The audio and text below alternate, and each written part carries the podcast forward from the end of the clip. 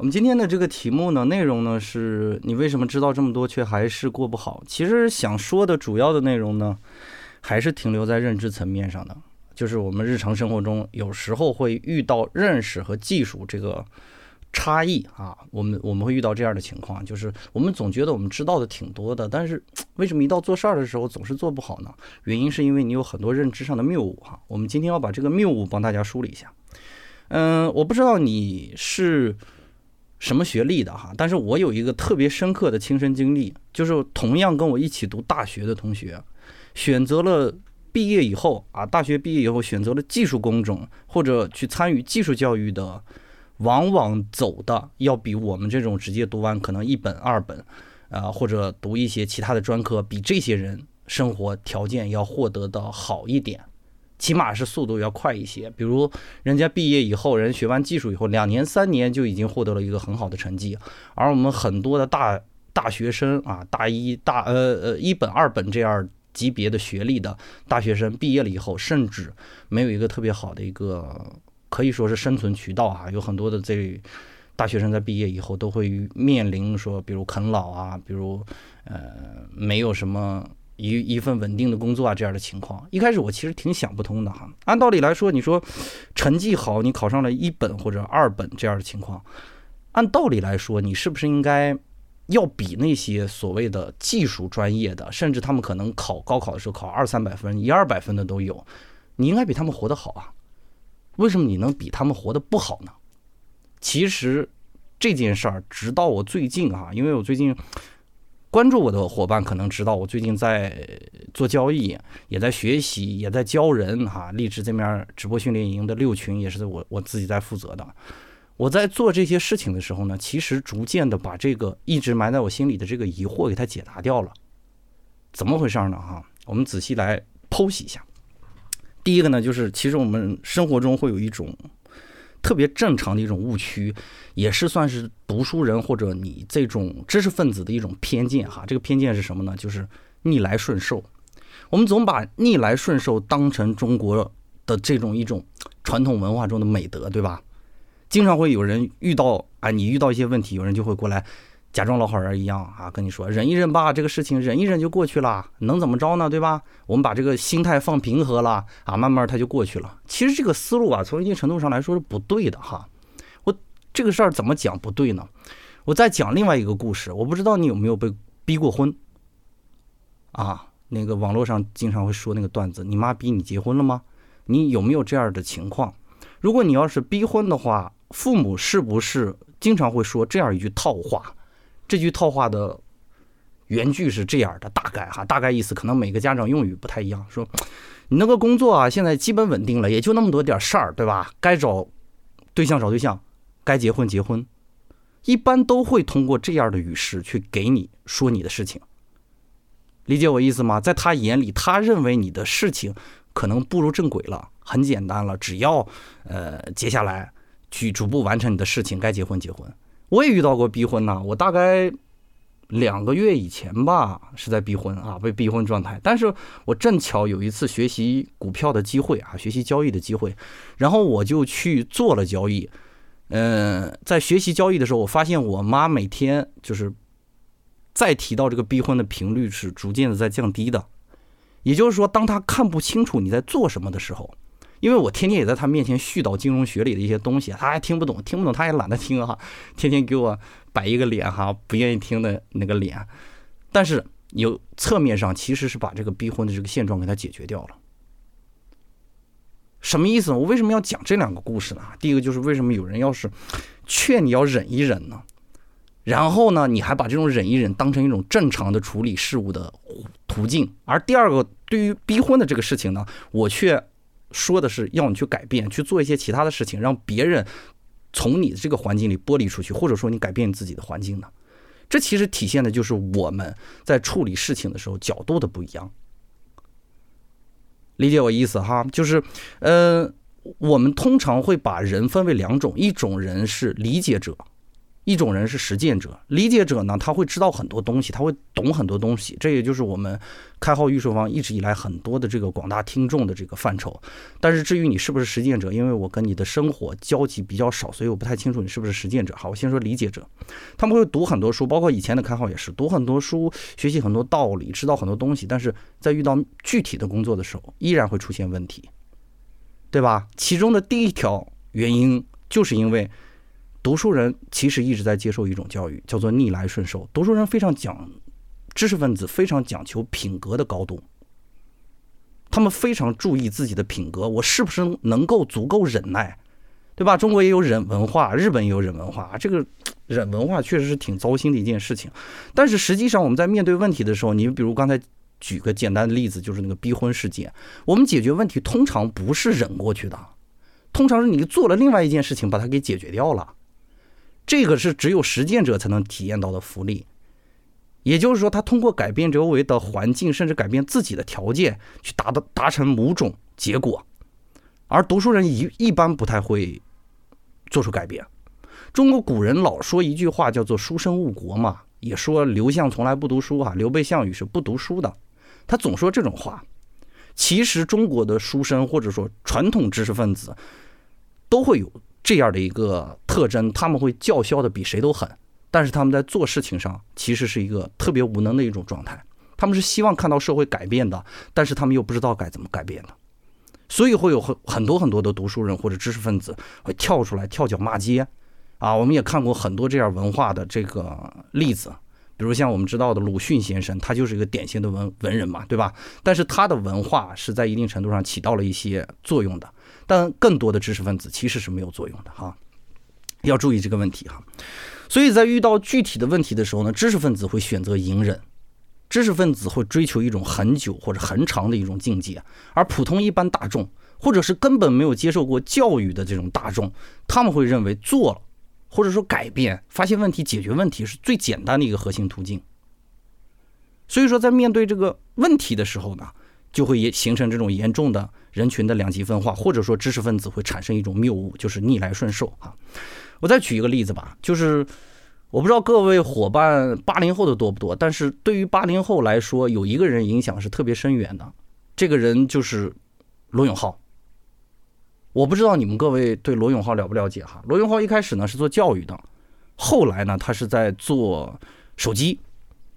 然后呢，他为什么做手机？他的动机特别有意思啊！他跟很多在发布会上，他就跟很多的粉丝说这个事情：说我为什么要做手机？因为我觉得国产手机好烂呐！这就是一个典型的实践者在面对问题的时候的解决方案。他觉得烂，他去改，而不是这个东西烂我就适应。读读书人会在一定程度上陷入到一种适应的这种误区或者适应的这种恶性循环中。这个是恰恰在。呃，实践者眼里是不存在这个问题的，所以我呢，之所以把它拿出来提醒，就是各位我的这个开号预售房听众，如果你是一个具备很高的认知水平的人，我希望你在一定程度上不要忍。当然，这个忍不是说不是说你跳起来跳脚骂街，你妈逼你结婚，然后你就起来跟你妈对着干，这个是不对的哈。你一定要去改变，对吧？你不能让他。觉得你是在一定程度上闲了，所以没事儿做，所以要逼你结婚。大多数被逼婚的人其实都都存在这样的问题，就是他的生活相对安定，相对没有什么压力，才会有人逼你结婚。你要天天忙得臭死，就像我这样，早晨醒来就开始准备一天的交易，又要给励志的小伙伴们讲课，晚上扒了一口饭之后又开始。第二天的准备工作，早上起来又是如此，每天睡六个小时，没有人会逼你结婚的。只要你让你的父母看到你这样努力忙碌，没有人会逼你结婚的，因为你不受，知道吧？因为你不会逆来顺受，你是在一直在反抗的一种过程，一直在提升自己的过程哈。所以，对于这个逼婚现象呢，我建议各位伙伴就是仔细的观察一下啊。读书人为什么会有这种逆来顺受的这种意识意识呢？哈？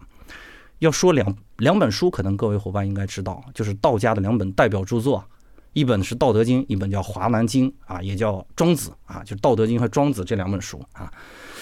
关于这两本书呢，一直提到了一个东西，其实就是很久嘛，一直就是追求的一种不变的状态。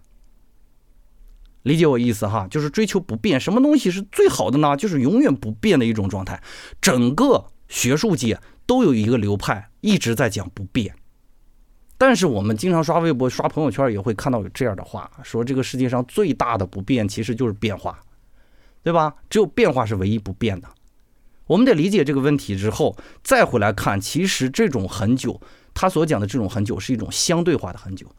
道家也好啊，就是《道德经》也好，《庄子》也好，这书里提到的很久，其实跟佛家的另外一个学术正好相冲、相冲突。佛家认佛家认为的，就是说 永永远不死、永远存续的这种境界啊，其实是和呃呃，其实是一种就是类似于炼狱啊，或者一种惩罚。啊，有提到过类似于这样的话，我不知道你们有没有看过那个《无间道》啊？他们说到《无间道》的时候，《无间道》刘德华演的那个人物是不是三部都没有？最后其实他的最后的结果也并不是特别的，哎，就是在最后的几分钟提到了吧。第一部的时候，我们都看到了一个刘德华扮演一个很坏的一个人，但是他最后竟然活下来了。他就用佛家的那句话，就是其实你是永不死的状态，你是在受惩罚的。包括他后来精神失常也是如此。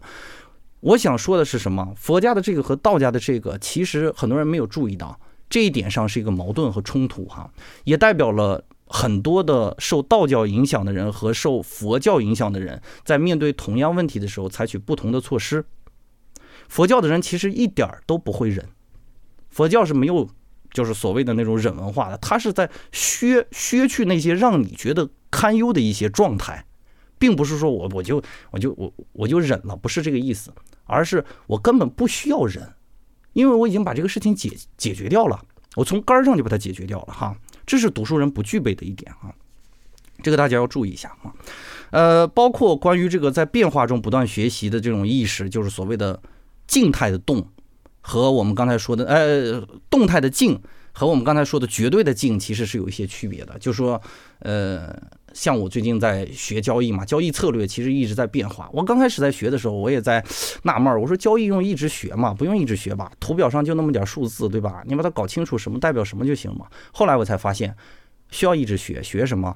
学市场，因为市场一直在变化，世界也一直在变化的，对吧？我们如果要是选择了逆来顺受，或者选择了以以以不变应万变的方式，其实你还不如不知道这么多呢。你知道这么多，反倒会。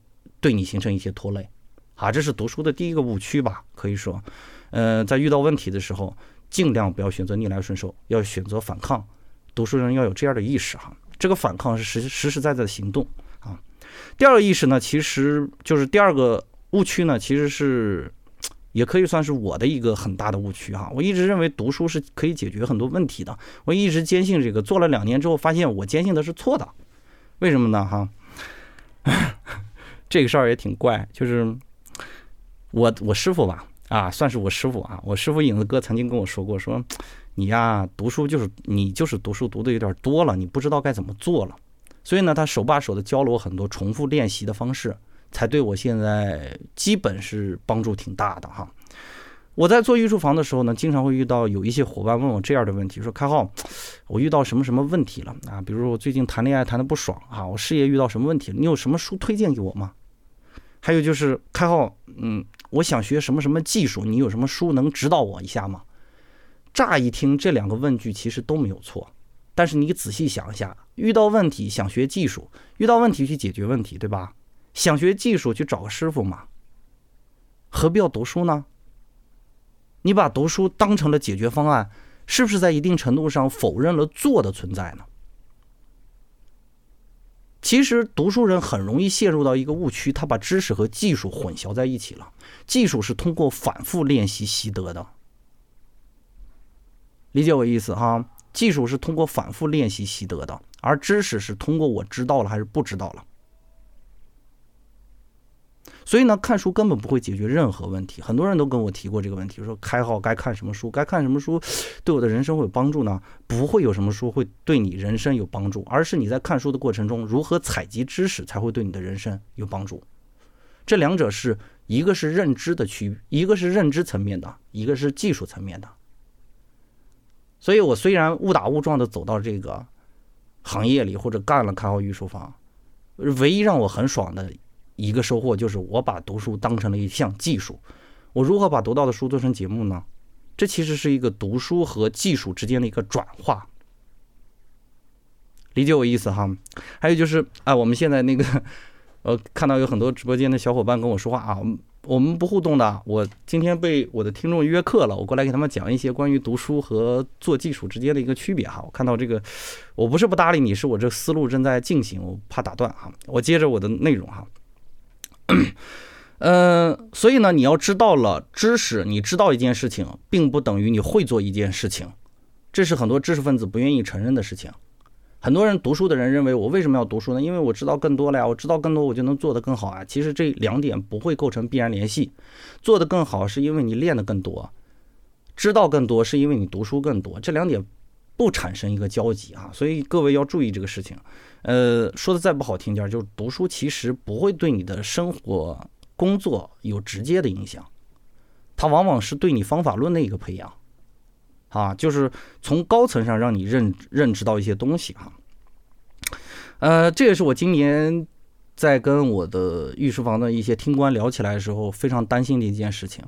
有一次哈，我跟一个非常好的一个听官叫英子，我跟他聊起来这个事儿了。他说：“哎呀，我看好我听了你一年多御书房了，嗯，我觉得我进步挺快的。”我说：“你别骗你自己了，你不可能有进步的。御书房只有我有进步，其他人通过听是不可能有进步的。”你只是在自然增长，也就是你知道了一个东西，你慢慢再去磨练它，不是针对性的训练哈。你慢慢去磨练它，你逐渐感觉自己成长了。其实这些年你不听御书房一样也长得挺快的，真是这样，就是长个的道理一样嘛。不管你努力喝牛奶还是不努力喝牛奶，该长还得长。所以进步也是同样的道理。你听了我十期节目、二十期节目，对你帮助并不大，而往往是你听到了一些事情，你把它变成你的方法去用。这就是为什么《思考快与慢》那套节目会比较受欢迎，因为那那套结论里我讲的都是方法论啊，这个大家把这个事儿记住就可以了。嗯，大家还要注意的就是，其实大多数解读类的节目啊，我解读书籍也好，什么也好，你感觉我一边听这，我一边打游戏，会不会让我的认知也提高呀？不太会，你可能会盲目的知道一些东西，你会产生一种。知求知欲被满足的假象，但是如果想让你的人生做得更好或者有升华的话，我建议你去找一个技术去做。任何事情其实归结回来都可以当做技术问题去解决哈，这是我最近挺深刻的一个想法。就包括什么呃写写文案啊，有很多灵感性的写文案搞创作，呃，其实的最开始都是靠单单调的重复的东西做起来的哈。然后我们接着来说啊，就是，嗯，读书人犯的第三个毛病就是老忘了自己和别人的区别。这也是我经常会在，呃，荔枝这个圈子里提的一句话。我说你要想清楚，什么事儿是你自己的事儿，什么事儿是别人的事儿。就比如哈，有的伙伴就问我说，开号。或者浩哥怎么怎么办呀？我直播间里老有人黑听，你看，就比如我们现在三百多人，为什么只有互动互动只有那么几个人在跟我互动呢？还有人说是说怎么样才能让人来别人来听我的节目呢？老在想这些问题哈。其实这个逻辑呢，也是我们认知和行为之间的一个缺陷。至于能问出这种问题，是因为你在为你的直播没有内容而找原因。没有人跟你互动，你就不讲了吗？你要想清楚啊，所有的听众来是听你说的，你要把你的东西说清楚了，对吧？说的有意义。至于别人听不听，那是人家的事儿啊，人是别人的事儿啊。你一定要把你的世界分得很清楚，什么事儿是你自己的事儿，自己的事儿要去努力；什么事儿是别人的事儿，别人的事儿不要去妄图，不要老带有一种妄念啊。我希望别人怎样，别人不会接受你的希望的，世界也不会接受你的希望的。而你是我应该把我的东西做到什么程度？这一点，其实不止读书人有这样的毛病啊！读书人老就忘了这个事情啊！我们老说那句话嘛，说，啊，治国平天下，治国平天下，你忘了前面的一一串了呀？你前面还需要做什么？呃，议政啊，议程啊，新政啊，你你得把你自己变得非常优秀，你才可以治国平天下呀！你先解决自己的问题，很多人是因为解决不了自己的问题，才犯了很多错误。理解我意思吧？所以读书人也好，普通人也好，都会犯这个毛病，老想的什么是自己的事儿啊，老想的是这个世界上什么事情能随你的愿？你先应该把事情分成自己的事儿和别人的事儿，别人的事儿不不要去参考，不要去考虑，甚至不要去想别人怎么会来听我呀？那我怎么激发我的听众让他跟我互动啊？这没有意义，而是想我今天直播要讲什么，怎样才能让我这场直播即使没有人来听，我自己也能获得成长？就包括我今天梳理的逻辑一样。但是大家要注意一点，我说这套东西仅限于个人成长，仅限于你做一些自己的工作。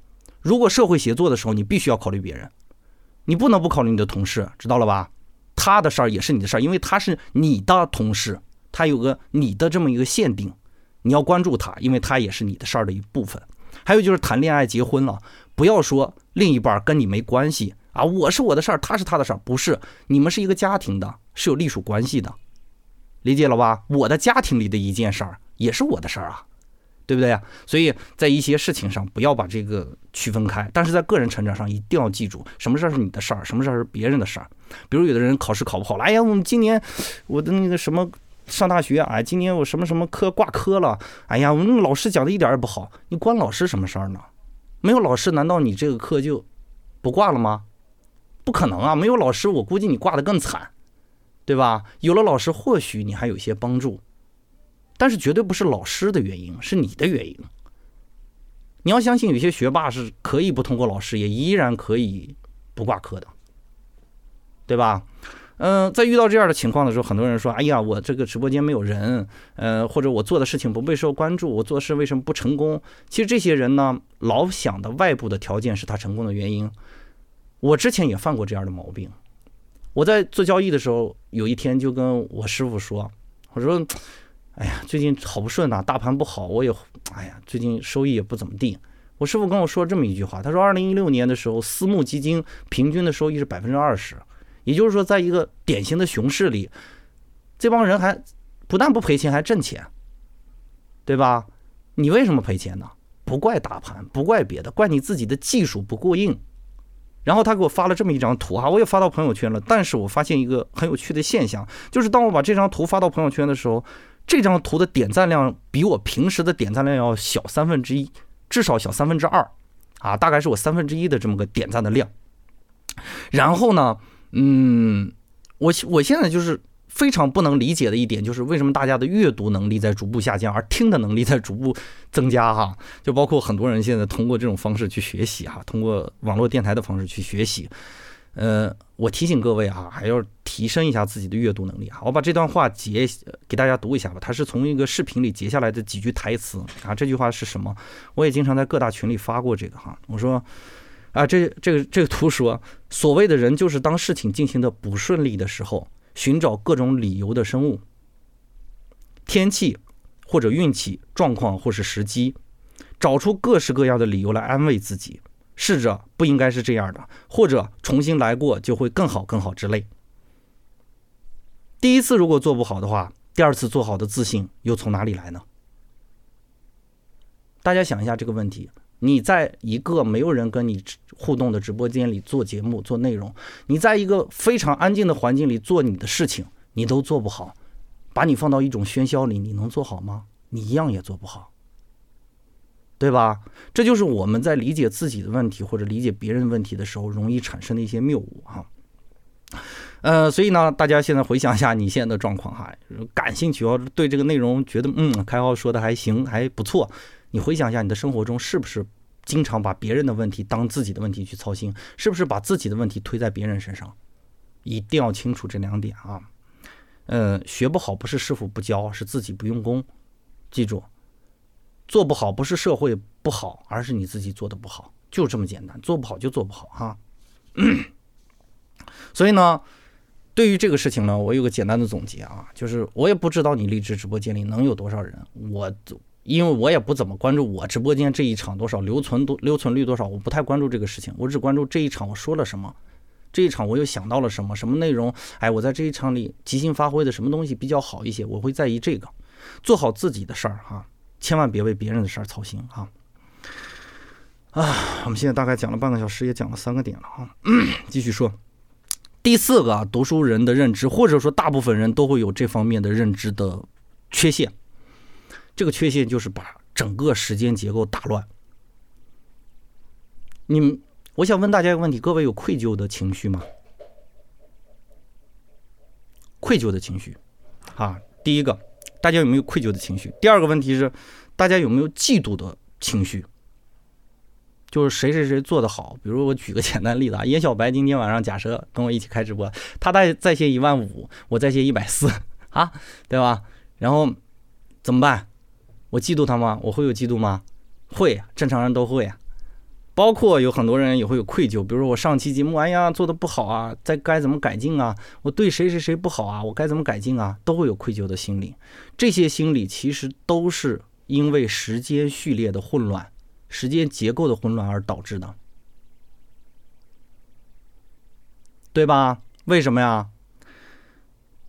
再准确一点哈，愧疚是因为过去的事情你放不下，所以你才愧疚。你没有活在现在，你没有站在现在的角度上。我现在应该做什么呢？该听开号直播，还是该去看一看看一本书，还是该去做一点什么事情？你没有站在这个角度去思考问题，而是永远站在我当愧疚的那一瞬间，你就提醒自己，这件事情是以前的事情，不是现在的事情。现在的事情什么？该睡觉睡觉，你当然不会失眠了。你时间序列，你时间序列把握的，或者这种时间结构把握的到位的话，你不会愧疚的。你干嘛要愧疚啊？都过去的事情了，对吧？还有就是人物关系，就我们刚才讲到的，他人和我，我和别人之间的关系，如果搞清楚了，你也不会有嫉妒的心理了。严小白一万五是严小白的，对吧？我的一百五是我的，你要清楚这个事情，你就不会有嫉妒心理。你把这两个结构，如果真的能从你心底上铲清楚了，彻底把它摒弃掉的话，可以知道更多，你也可以做到更多啊。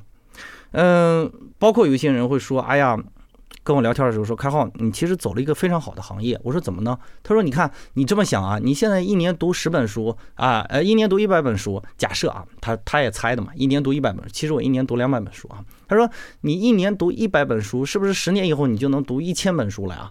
你会越来越厉害的呀。”我说：“那是以后的事儿，我不知道。”我没法去知道，我唯一能知道的就是今天晚上我应该看多少书，我现在应该看多少书。我唯一能知道的是现在的事情，以后的事情不知道，过去的事情不重要。啊，很多人都会停留在这一点，包括做股票、做交易这方面，这个体会会更深。有很多人会做预测，会做历史数据对比分析，其实这两点在对现在的操作一点帮助都没有。你如果明天看涨了，它要跌了怎么办？对吧？所以在做股票的时候，我采取的策略其实是一种稳定的逻辑策略，而并不会预测。因为如果预测的话，很容易陷入到对未来不确定性把握不准，而导致你自己承担后果。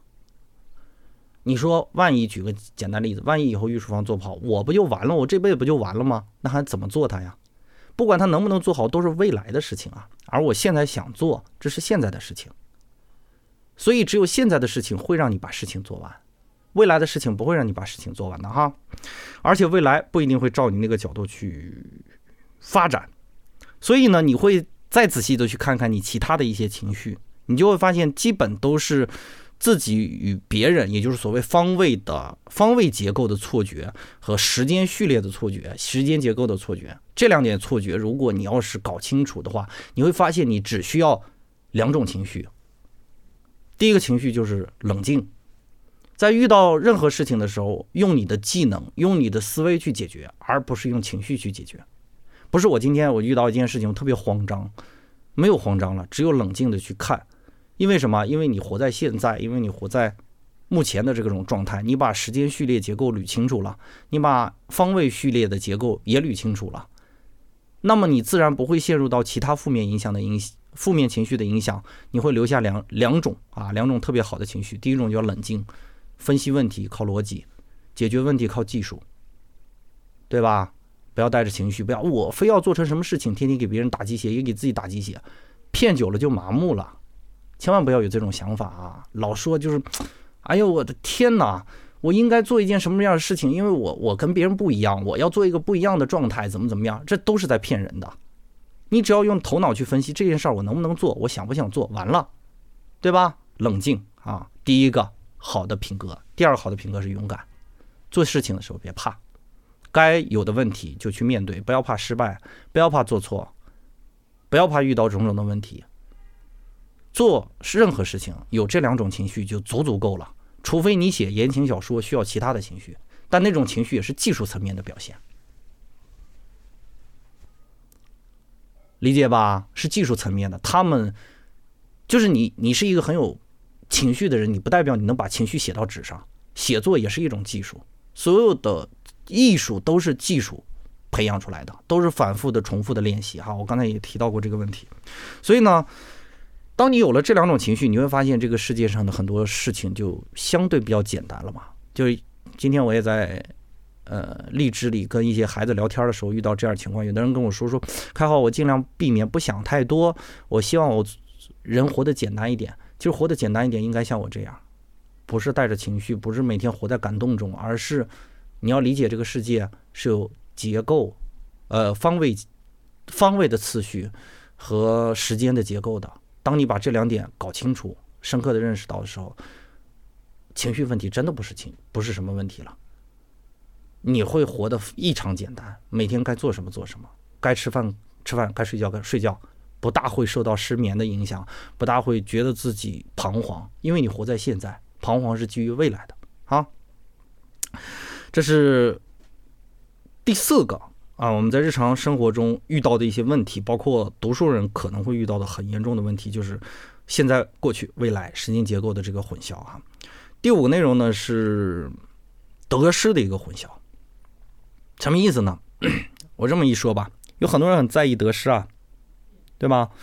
包括我们我做交易的时候见这样的人见多了啊。交易市场也这么说，要想让一个人赔一笔钱，最好先让他挣一笔，对吧？这个逻辑是有点有点意思的啊。嗯，就是欲取必予嘛，对吧？想取你什么东西，必先给你一些什么东西。很多人是死在得失得失上的啊。比如我今天我我我上期啊。我是我我我想一下，上次搞直播应该是励志班主任专门给小型主播、中小型主播做的一次培训，现场在线两千六百人，对吧？然后我今天又做，今天是一百，现在是一百五十多人，我是不是应该去死啊？对吧？这他妈滑坡太厉害了，百分之啊多少啊？二十分之一哈啊，差不多是二十分之一这样，我是不是该去死了呀？很多人受不了这个的。你连续直播一个月，你就会发现，你每天都直播，你会特别受不了这个波段的影响。今天来一百人，我挺开心；明天来五十人，我不开心了。我明天至少得来二百人才能跟今天一样开心，你信吗？这叫损失业务，在心理学上是有说法的。举个简单的例子，如果你丢了一百块钱，想让你获得这一百块丢了一百块钱，让它变成一种高兴，你至少需要减二百块钱才能满足。这个我以前在《思考快与慢》那套节目里讲过这个问题哈，就是损人是损失厌恶的。你得到一些东西，你往往不会有感觉的，你只有损失一些东西，你才会有感觉，啊，所以在得失的这个问题上呢，很多人会在读书的时候获得一种虚妄的快感。比如我读完一本书，我知道了一个道理，我知道了这本书里讲的所有的内容，我就觉得我知道了很多。但是在于一旦遇到生活中的一些问题、挫折之后呢？又一瞬间会被打回原形。读书，我说一下哈，读书你读一本书是不是一开始什么都不知道？读完了这本书，这本书里讲的你是不是基本都知道了？它是一个线性的发展，是一个直线型的，你从不知道到知道，很简单。但是事物发展，用哲学的角度来讲，往往是螺旋型的。什么意思啊？上升的螺旋啊。螺旋弹簧大家都见过，你把弹簧立着摆在桌子上，你会发现每一个档之间的那个距离很短，但是弹簧的那个周长很长，要比那个距离长的很多。也就是说，你会隔一段时间会被打回原形一次，因为那个进步太不明显了，对吧？你绕这么大一圈回来才升高那么一点儿，你当然会觉得自己的心理落差会很大。所以就会有人提出来所谓的瓶颈期，做任何事情都要提瓶颈期。其实很多时候你连瓶子口在哪儿你都没摸着。很多人提瓶颈期，原因就是因为这种发展的螺旋式哈。读书呢往往是逆这个形式的，它不是一个正常的事物发展的一个途径。正常事物发展途径是你要隔一段时间会被打成圆形的，我做交易就是这样啊。我一开始我刚看完书，我就觉得我什么交易都会啦，什么交易策略背得滚瓜烂熟的，对吧？然后我再去做实践的时候，我又发现我什么也不懂了。再做了一段时间又懂了，再做了一段时间又觉得自己不懂了，因为是螺旋形的。所以我经常会被打回原形，这才是正常的发展的次序。而读书会给我们带来一个很严重的荒谬感，那就是我一直在知道。我不知道你各位注意到这个问题吗？读书是上瘾的，越读越想读。今天读一本哲学，我知道了一些道理；明天又读一本社会学，我又知道了一些道理。你会沉迷于这种道理之中，而忽视了世界的另外一个很重要的东西的存在，那就是技术。这呢，回顾到我们刚才一开始提到的，就是知识和技术的区别嘛，对吧？但是我们再回来说这个得失的区别。所以呢，得失是一个很正常的啊，也会啊，按照正常的这个，呃，我们刚才讲的发展的螺旋式，它也会进行这么一个波段嘛。突然一天人多了，突然一天人少了，你必须要适应这种东西，而不要被所谓的今天我多收了一点荔枝，明天少收一点荔枝而干扰，而是让你的技能。在螺旋上升的时候，平均值达到一个更高的高度。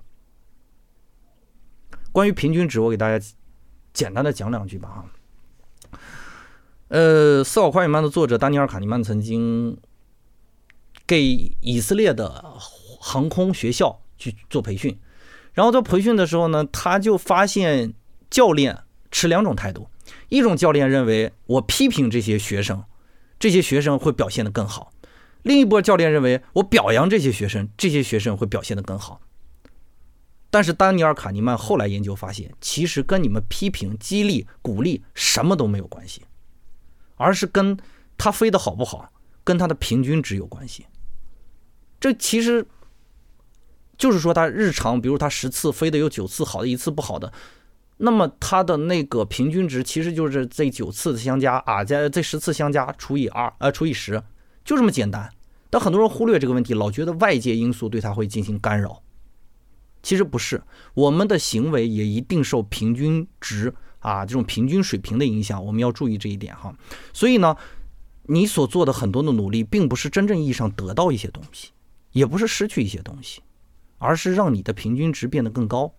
所以我很多听众跟我说：“说开我我听节目怎么越来越吃力了？因为我的平均值加的速度很快。”我是全职在学习的，我跟很多人不一样，我是全职在学习的。我的学习就是我的工作，我特喜欢这种状态哈。呃，所以我的平均值的增长速度要比一般人稍快一些。所以有很多人在开始的时候听我的东西，哎，我听你博弈论的时候讲的挺好的。其实你不知道，我现在已经在股票里去实践我的博弈论了。理解我这个区别哈，所以。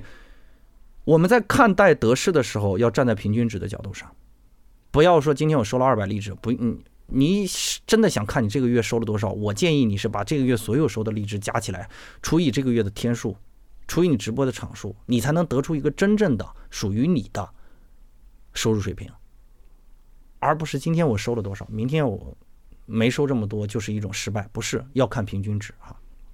你可能会发现。在一定算术的标准下，你做了一年十二个月，你会形成一个小小幅的励志收入的一个增长。这个增长绝对不是某一天做出来的啊，绝对不是某一天做出来的。这是关于得失的这么一个注意事项，所以你们要伙伴们要注意啊，我的听官们要注意，当你得到一些东西的时候，你并不会有快感。你失去一些东西，反倒要得到双倍的东西，至少是双倍啊！这个比例他们有做过数据研究，有的说是一倍，有的说是两倍啊。也就是，比如你丢一百块钱，你至少得减二百到三百块，你才能爽，否则你不爽啊！我们不要受这种得失这种概念的混淆啊，不要影响你的决策。第六呢，就是 其实这个状态大家也经常会遇到，我也经常会遇到。很多人问过我问题啊，开浩，那个你做的是什么呀？我有时候会很戏谑，我跟他说，我说我做的是鸡汤嘛。然后有的听众就跟我抬杠，你才不是鸡汤呢，你讲那些东西好好爽吗？我听完之后，我我会感觉我自己打满鸡血吗？不太会。但是你讲的东西对呀，我说对，是因为它是逻辑，在很多读书人眼里。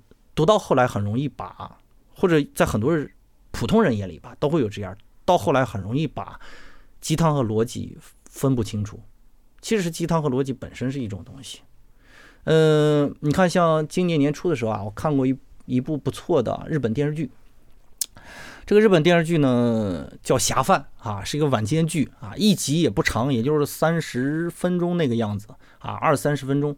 但是每一集会给人的感觉特别好。为什么？因为它特别轻松啊，它像鸡汤一样啊，一集就是一个黑社会老大给你做一碗饭，给你讲个人生道理，你会觉得它很轻松。但是。这个人生道理，如果把它放在饭里，就是他做的那道菜里，他是对一个技术的评价，它是对一个逻辑的阐释。鸡汤和技术在一定程度上，鸡汤和逻辑吧，在一定程度上是共通的。如果我做这一行，我做交易，我的一些原则拿在你身边就是鸡汤，对吧？举个简单例子哈，比如我这个桌子上贴着一个。呃，我日常的自律准则，其中有一句话就是，任何违反交易策略的规则必须得到杜绝。这是我写的啊，什么意思呢？人要守规矩，在我这儿，它就是一个很生硬的一个技术的东西。但是我转化一下，人要守规矩，做人没有规矩不成方圆，马上就变成鸡汤了。鸡汤和逻辑在一定程度上，它真的是一体的。至于看你怎么用。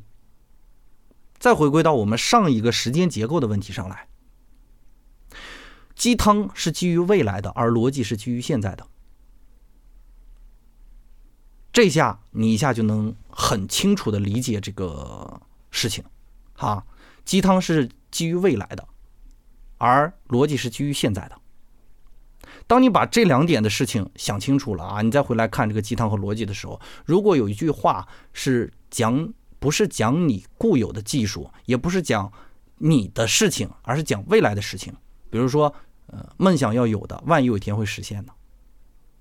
他是讲万一有一天，对吧？这是不是一个鸡汤？这当然是一个鸡汤，这个不用否否认。你要把结合我们刚才讲到的两点，它是不是针对你技术技术的？第二，它是在时间序列上是不是针对你的呃现在的啊？一个是针对你的，二是针对现在的。如果是，那么它不是鸡汤。即使是鸡汤，在一些特定的技术领域下，它也不是。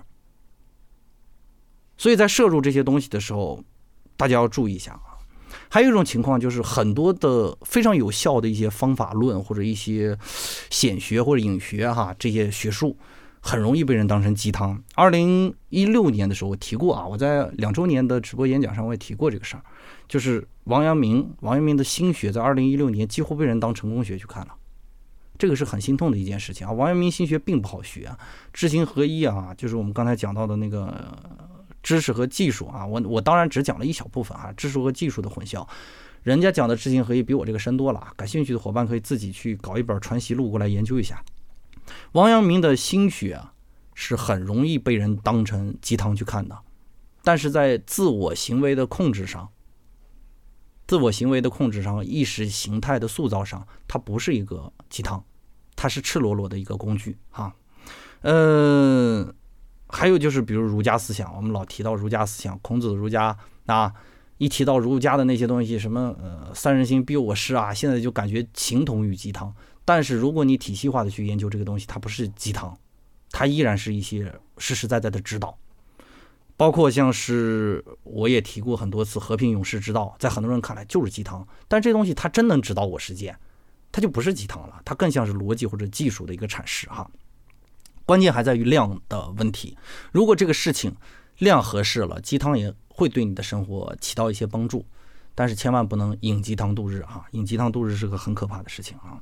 总而言之呢，我们今天总结了大概六个点，我把这六个点再给大家简单的顺一下。第一个就是我们容易陷入到逆来顺受，不去改变，而是去依依赖时间或者依赖其他外力的影响啊。逆逆来顺受会在读书中啊，或者会在知道信息中会产生的一些误区啊。这第一个就是逆来顺受，第二是混淆知和行，也就是所谓知识和技术被你混淆了。第三个呢，就是自己和别人的概念也会在进一步的混淆。还有就是第四步是时间结构，老想过去和未来的事儿，而不想现在的事儿啊。第五就是得和失的这种混淆，得和失这个概念也不能说混淆吧，因为它俩是一个概念，得失是一个概念啊。嗯，盈亏同源嘛，对吧？得失是一个概念，不是说这个概念你并不清晰，不是混淆了啊。这个这个这个地方有个口误。第六呢，就是鸡汤和逻辑，你很容易把它给粘粘合在一起啊，去混着去看。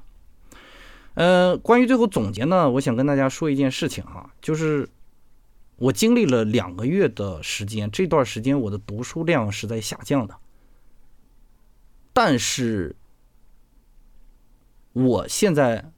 做的事情是在增长的，我我这两个月做了很多很多事，多到了很多人都不可思议的地步，就甚至我师傅对我很苛刻，他也说你够快了，他说了这么一句话，你已经够快了，两个月你还想要啥呀？就是因为我在之前大量摄入了很多的内容，之后呢又在不断实践中把这个内容转化成我的行动，我才发现我的我知道的事情才有用了，没有转化的行动。没有转化成行动的知识是没有任何价值的。我只是知道了一点用也没有，除了打嘴炮的时候能用得着，对吧？跟人扯淡的时候能用得着，其其其他时间都用不着。但是行为本身就是你一直在做一件事情，你的行为本身会给你提供一些方法，反倒会提升你知道的这个层面的东西。啊，这个特别有趣哈。这让我看清楚了很多事情本来应该有的是有的样子很多人都力争做一个好人，对吧？但是在一个技术人的眼里，好人没有用，只有能人才有用。就是你是不是一个好人，你脾气好不好，对你的工作没什么帮助。除了你，除非你是个居委会的大妈，你要做一个好人，因为这时候这个好人就是一项技术，而不是你的你做人的，就是说你对别人的一个态度。好人其实，在一定程度上，并没有特别用。我见见过很多在技术层面，就比如说他是一个销售大神，其实他为人很差的。像乔布斯那样的天才，他往往不太会做一个好人。很多的在技术上或者在某些艺术领域达到一定程度的人，是对人啊人际交往或者对好的这个态度会产生一些特殊的评价。比如说，有很多人有社交障碍，那些天才往往都有社交障碍，不太会跟人来往，就不怪人家。他把他的心思，每个人的注意力都是一定的嘛，他把他的心思专注于自己的技术，仅此而已。所以呢，我啊，我不是要求各位哈，我说我，我下一步对自己要求，我不要求自己是一个好人，我要要求自己是一个能人，我要让自己做到一些事情，而不是去维护一些事情。所以，嗯，当你经历了学，或者你经历了知道，又经历了做之后，你会发现这两者的比重，你要把持好。再说一句鸡汤啊，其实也不是鸡汤，儒家思想里的一句话吧，对吧？嗯，学而思，学而不思则罔，思而不学则殆。啊，你把那个思换成行为，其实也能说得通。学、学习和行动同样重要，啊，这就是我今天所有的内容。我看到刚才有一位伙伴哈，利大素子啊，利大素子说了这么一句话，苏打栗子啊，我都老认不得你这两个字哈。他说这么一句话：鸡汤就是安慰你别改变的，对；而逻辑是个安慰你去改变的啊，是去提醒你去改变的。这两者之间是有个天壤之别的哈。呃，因为我看了一下，因为我现在直播推荐要到。九点吧，我不要浪费这段时间了。我那个再找点什么东西给大家讲一下吧，好吧？你们想听什么内容啊？或者有什么问题，可以在公屏上敲一下。我缓一缓一口气啊，不停歇的说了五十多分钟，我觉得我现在底底气是越来越好了啊。为什么要做一个好人？对呀，这句话问问自己，为什么要做一个好人？要做一个能人。只有你有能力了，才能帮。真的，你要想帮助别人的话，你再去帮助别人，好吗？你那时候才是一个赤裸裸真的好人，而一个很无能的好人是没什么用的，对社会啊，对你身边朋友也没什么帮助的，甚至你会很讨厌身边那种老好人，对吧？啊，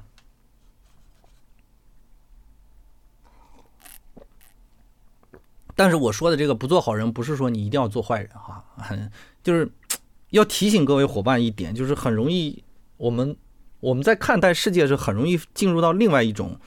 状况就是老想对错、好坏、黑白，老想两个极端的东西，而忘记了其实这个世界的组合方式有无数种，任何一个属性的组合方式有无数种。也就是说，你要看的是存在，而不是正确。你要老站在正确的角度去看问题的话，你就会陷入到这种两分法。这个人是好人，不是好人就是坏人，对吧？这这个这个人说是呃天才，不是天才就是废物，那难道没有平庸吗？对吧？难道没有一个不好不坏的吗？这个人他不温柔，他一定凶吗？不一定，对吧？他可能没有情绪嘛，就像凯浩一样，对吧？所以你千万不要把你的意识形态放到去看两个点或者看三个点、四个点，而是。站在一种存在的角度，他就是他，他好就是好，不好就不好，对吧？这一点好，哎，那一点不好，这一点在这个情况下好，在那个情况下不好，这些都是一直在变化的啊。希望各位伙伴注意一下这个事情啊。嗯，学霸、学渣、学灰、学神啊，呵 呵我不知道你说的是什么啊。嗯，所以你。我在做这段时间吧，做了两个月的其他的啊非预厨房的工作以后，包括参与了荔枝的一个啊算是协管啊带一半教师的啊导师的这么一个行动之后，我观察了很多人，嗯，我也发现了很多可以说我们日常生活中容易遇到的一些误区，嗯，我发现这些误区好像在很多人身上都能套得上，但未必适合你。所以，我希望你把这些东西，如果对你有帮助，你用它；如果对你没有帮助呢，你可以摒弃掉不看。因为有的人已经跨过那个阶段了，对吧？假设直播间有王阳明在，我给他讲知行合一，不是搞笑吗？对吧？他人人早就做到了，对不对？血素，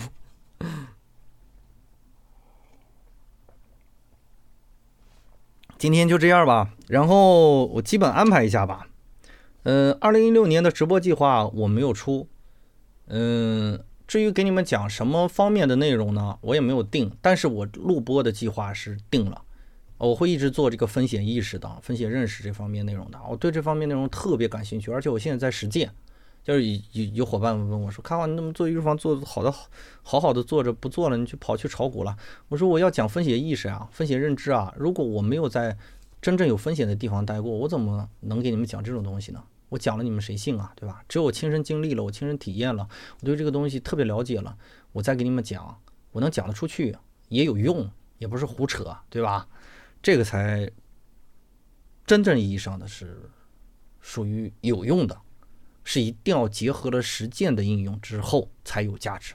博弈论我讲之所以讲的，很多人说好啊，当然我不知道好不好啊，我我我对有东西没有好的评价啊。嗯，博弈论之所以讲的好，是因为我在做博弈论的时候，真的遇到了博弈的情况，也就是我第一次大规模接触我的听众，接触我的听官，所以博弈的情况，实际我是在做的，同时在做的情况下，还同时在讲，当然好。第二季思考快与慢，也就是第二年的整个思考快与慢，之所以做的很多人也觉得不错，是因为我真的拿一部分人去试验了。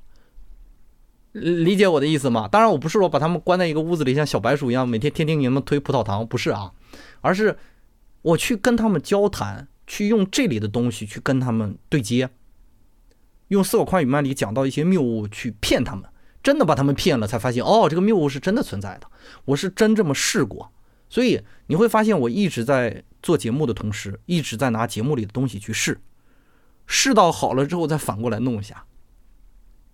理解我意思哈，所以各位伙伴，我希望啊，我希望各位伙伴也能有这种意识。我可能给你讲了一个东西，我希望你去做，但是我不是说你盲目的就，嗯，你看我现在天天在做交易，我也去炒股吧，看好是不是也能挣钱啊？未必哈，真未必。但是你要了解一下这个东西。如果你恰巧也正好在做类似于金融交易这方面的工作，那么你可能我的东西会帮助到你。好，如果有哪些不足的地方呢？希望伙伴还是给我留言吧，因为每一行毕竟精英很多。呃，我现在越来越有一种感觉，就是听我节目的人的水平正在趋于比我还要高。哈，就因为一般约我课的那个群里的那些伙伴啊，他们的无论生活状态，还是他们收入水平，还是他们的技能，还是他们的人生阅历，都是比我。高一个档次的啊，所以我现在也得收一下自己的锋芒。我要做，一边做工作，一边做实践，一边去做知识，这两个一个都不能少，所以我会把节奏放慢，因为如果一旦有一天我被挖空了啊，就不好玩了哈。呃，丽大苏子问到有没有有没被骗到的吗？有啊，我经常会遇到这样情况啊，就是他们都没被骗到的人都水平比我高呵，真的有很多人没被骗到。就像我师傅影子，我好几次用各种东西去骗他，不管是最简单的数学题，还是很高端的逻辑题，人基本都不上当。啊，我我我我这个就就就就变得很没有成就感。我一次次的想骗他，都一次次没有成功哈。呃。想认识同样喜欢御书房，肯定很多高手哈。呃，好，关注我的节目，看到里面有我的微信，也有 QQ 群什么的。呃，哪儿提到什么，反正你就加吧。嗯，我我呢，我不是一个特别会维护社群的人，所以我的听众呢都是搓一堆儿，他们爱干啥干啥，我也不怎么管 哈。所以你要想来，想跟他们聊天儿。或者想参与我们的互动呢？你可以主动提出来，或者看好，你你有群，你能不能加我呀？啊，你那个群能不能加我？可以，我加你进去。除非有一个群是不允许加人的哈，这个群早就已经关了。这是我的一个很早以前啊，给我每人呃算是投资过一小一小点钱的一些伙伴，我把他们作为会员去啊去服务了啊，是这样的。然后我们最后吧，最后再说两句吧。开号的节目呢，可能有某一期会让你听着，哎呀，就比如今天的逻辑结构在梳理起来的时候，我也特别吃力，会让你觉得很吃力，也会让我觉得很吃力，这很正常。嗯，这个世界上最简单的事情是睡觉或者吃饭，最难的事情呢就是进步。好事儿不易吧？所以如果你听的很累，哎呀，开号，我还有一点东西不懂，你可以跟我交流，啊，嗯。都能找到我微信什么的，可以加我。但是，啊，你要是听得容易了，你可以骂我哈。喜欢我头像谢，谢谢谢谢谢我不太会像其他主播一样给你放一个哄睡的音乐，然后哄你睡觉啊，不太会。这个自己睡吧，好吗？呃，我是给你讲点儿可能平时主播不太会给你讲的东西。还有就是，如果是御厨房的伙伴呢，我希望下个礼拜五。啊，荔枝的审批也没下来，但是时间已经定下来了。审批一接到，一接到我就开始准备了。呃，内容已经准备好了，下个礼拜五在 FM 幺七四个六那个波段里，如果可能的话，我要给大家讲一节关于播客的整体塑造啊，整体打造的这么个结构性的东西啊。如果对这方面感兴趣的伙伴，可以去听一下吧。啊，呃，我们我们今天。一个小时了啊，差不多到这儿吧。三百人啊，各位就自行退吧。如果有问题再问我一下，我可以等你们三五分钟啊。啊，已经已经结束了，那位轩辕沐尘哈，已经结束了啊。我们已经讲了一个小时的硬货了，呃，没有什么其他的事情了。有问题可以问，没有问题就散吧啊。